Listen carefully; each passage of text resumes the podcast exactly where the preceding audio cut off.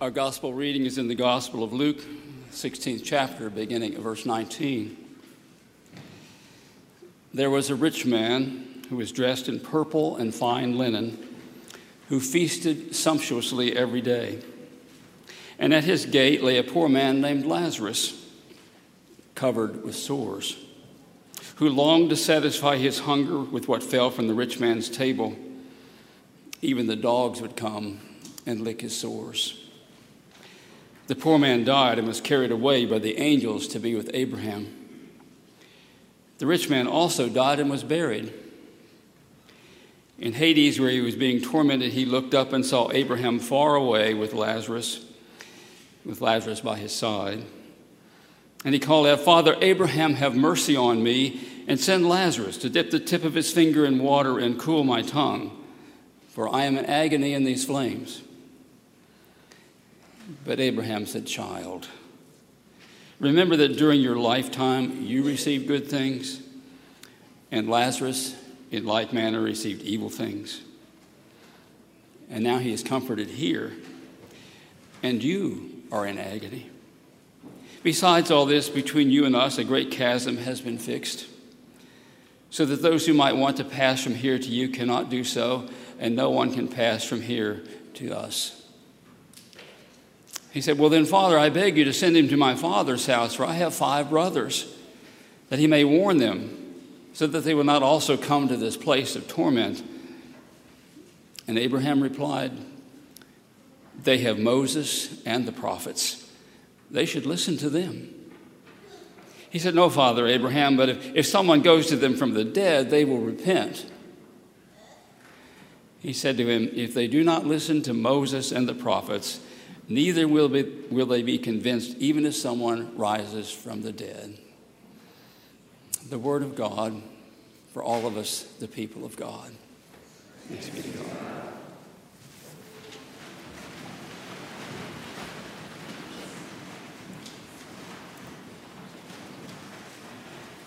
Our children can be dismissed for children's church, children's worship.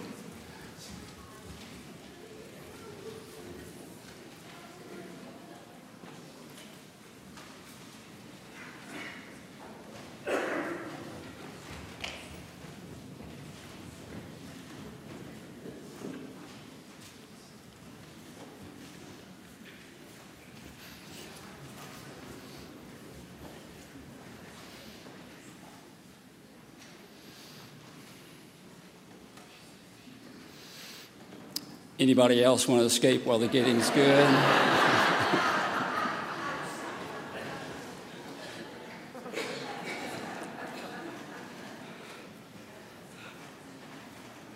there is so much energy that just left the room. and I know you're heartbroken about that. I just love to see them, and I love the babies in our services today. Thank you.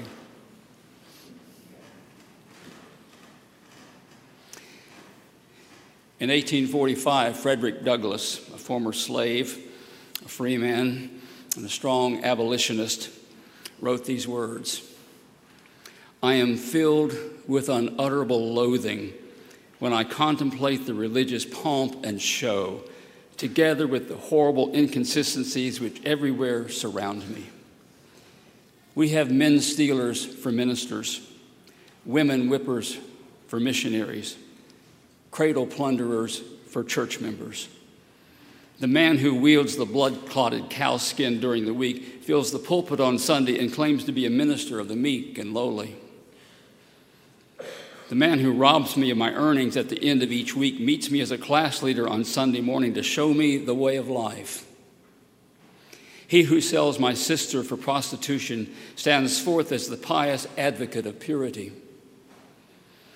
He who proclaims it a religious duty to read the Bible denies me the right of learning to read the name of the God who made me. We have men sold to build churches, women sold to support the gospel, babies sold to purchase Bibles for the poor heathen. The slave auctioneer's bell and the church going bell chime in with each other, and the bitter cries of the heartbroken slave are drowned in the religious shouts of his pious master. That was 1845.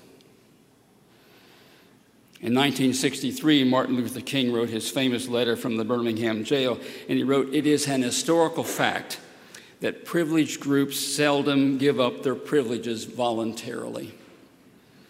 He went on to respond to those who told him to be patient, that the timing wasn't right for civil rights, that they must wait. And he wrote that wait rings in our ears with piercing familiarity. The wait has almost always meant never. We still creep at horse and buggy pace toward gaining a cup of coffee at a lunch counter. And what strikes me so much about his letter from a Birmingham jail is that it was addressed to the clergy of Birmingham.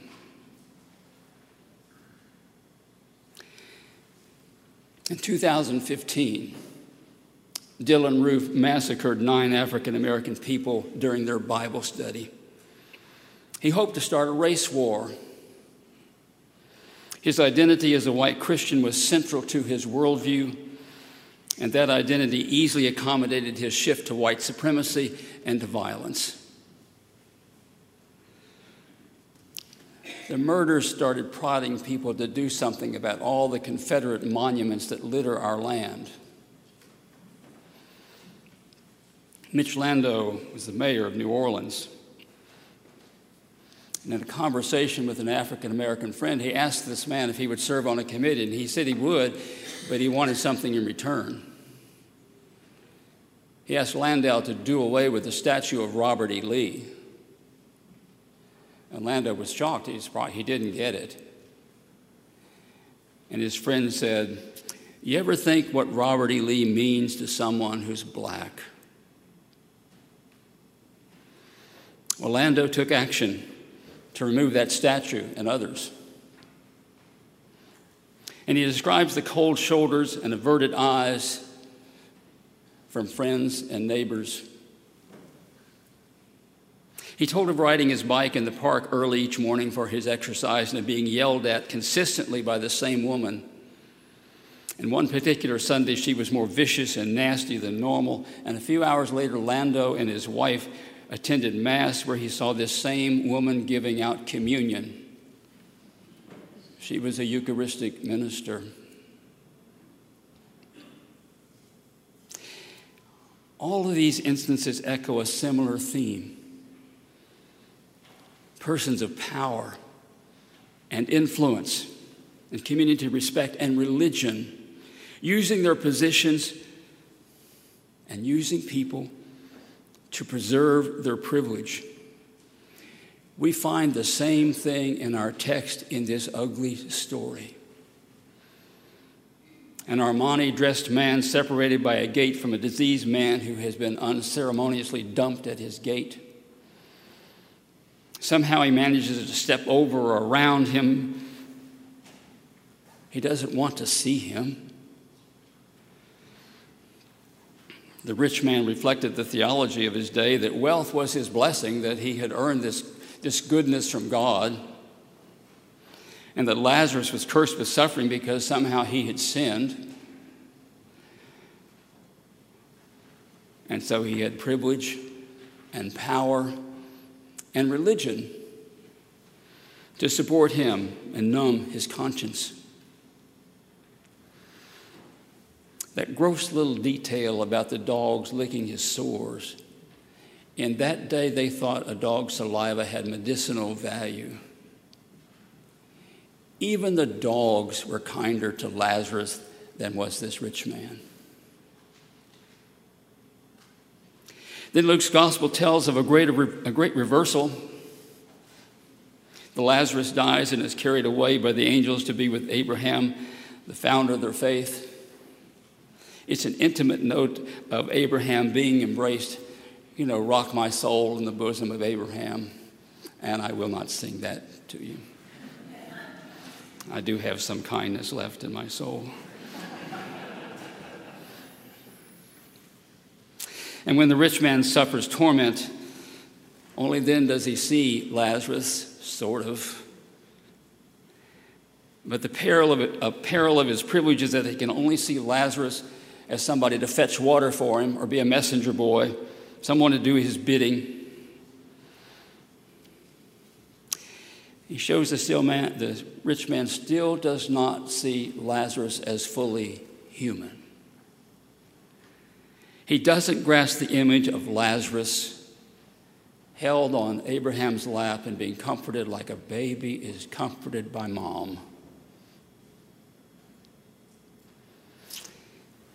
The perils of privilege. A person with everything but unable to see life clearly. Blinded by a way of thinking, he thought himself blessed because he was wealthy. He thought himself righteous and deserving. The theologians of his day said so. And there's a prosperity gospel in our land that says pretty much the same thing today. Yet he cannot see a human being at his gate, nor can he hear the call to comfort and in his torment, he recognizes Lazarus, calls him by name, and that makes his indifference to him all the more repugnant. He's left someone known to him. He's left him hungry and begging and disease and has done nothing.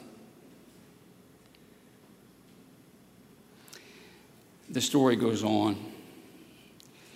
And forgive me, I take kind of a delight in this because it seems to me that Jesus is tweaking their theological noses in the story, Abraham says to the rich man, In life, you got good things. But he does not say that wealth was given by God.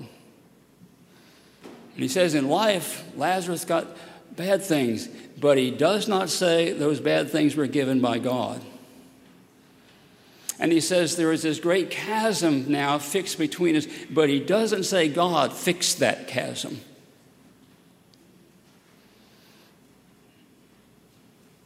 Know, that chasm has been carved by years of neglect and indifference and greed and self righteousness. What we do with our privileges, those things determine our lives. Sadly, we may create a gulf that separates us from others. Sadly, we may create a gulf that separates us from our own humanity. Abraham addresses the rich man with the tender word, child, modeling for him the tenderness with which he could have seen Lazarus and acted. How he could have seen his own wealth as opportunity to feed and heal and befriend. And for the rich man, it is a harsh word spoken with tenderness. You see, our text is not just about wealth, but about the privileges afforded by wealth. And I think of the privileges afforded to me. I am white, I am male, and I am educated. And there's so much that comes to me that I'm not even aware of much of it. What shall I do with my privilege and the power of my own life? What will you do with yours?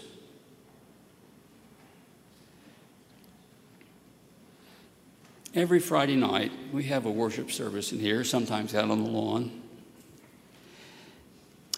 And every Friday night after that service, there's a 12 step program that meets in our fellowship hall. And sometimes on that Friday night in the church service that meets in here, we celebrate those folks who have one month of sobriety, or six months of sobriety, or a year, or five years of sobriety. And I know that they will leave this service and they will go downstairs to the fellowship hall, and there there will be people who are coming for the first time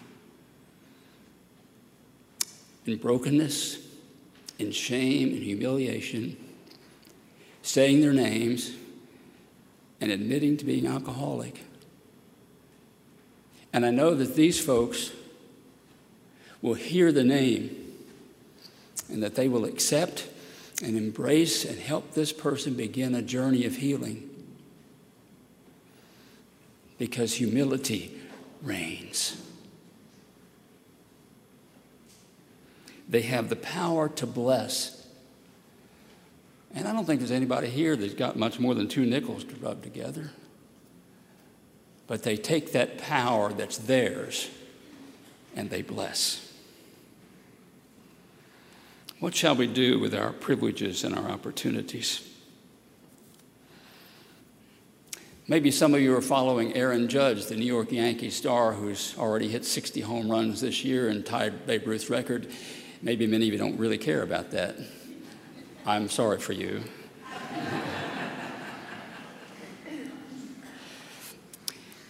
On May the 3rd of this year, Derek Rodriguez was a 10 year old boy from Venezuela in the stands in Toronto, Canada. His family had immigrated there a couple years before to escape the grinding poverty of Venezuela and try to find some kind of new life. At that time, he would have been seven, maybe eight years old. Can you imagine leaving everything you ever knew, the language that you know, the friends you have? In Toronto, he was lost. And baseball was his lifeline. And Aaron Judge was his hero. Judge plays for the Yankees, and they were at a game with the Toronto Blue Jays. And they sat in those stands that day, and there were other people there, one named Mike Lanzillotta, a Blue Jay fan, who thought first they might talk smack to this boy wearing an Aaron Judge jersey. And then he thought better of it and just talked with him and caught the sense of exuberance this little boy had for baseball. And as things turned out, Aaron Judge hit a home run and Lanzillotta caught the ball and immediately turned and gave it to this 10 year old Derek.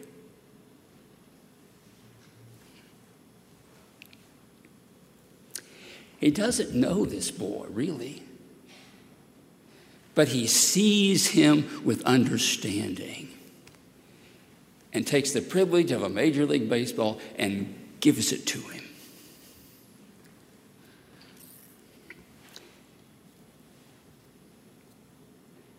Think of all the social pressure in our culture, pushing, shoving us to see others as enemies, to see disagreement as causes to ignore.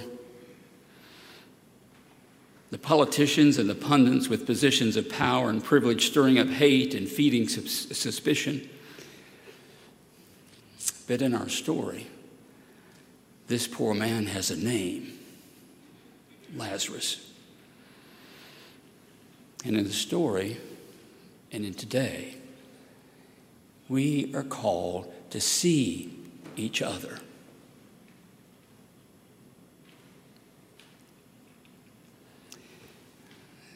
Businessman Oskar Schindler arrived in Krakow, Poland in 1939.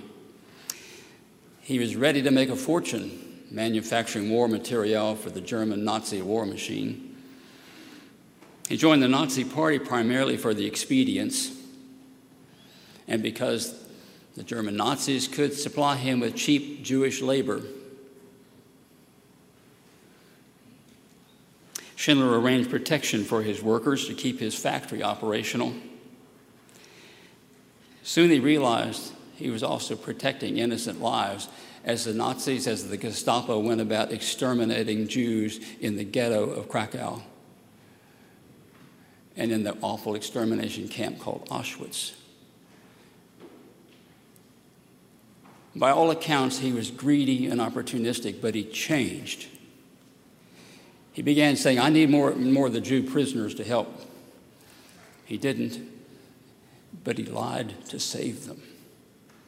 He kept pulling more and more prisoners out of the camp for his factory and by the end of the war, at the risk of his life, he had saved 1,100 Jews. He lost his fortune doing that, and he never got it back.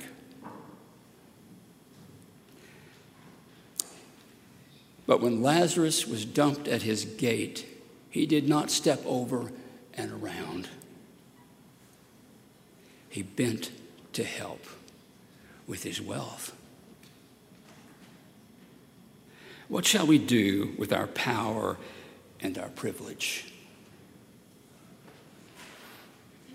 It's seeing that people have names, seeing that they matter. The text tells us that wealth is not our sin, it is our opportunity.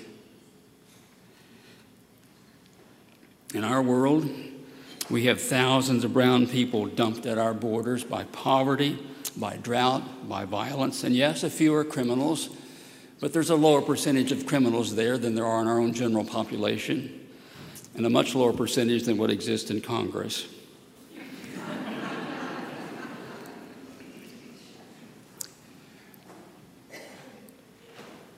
Some people ignore them, and there's just indifference. And some lie to them and ship them somewhere else.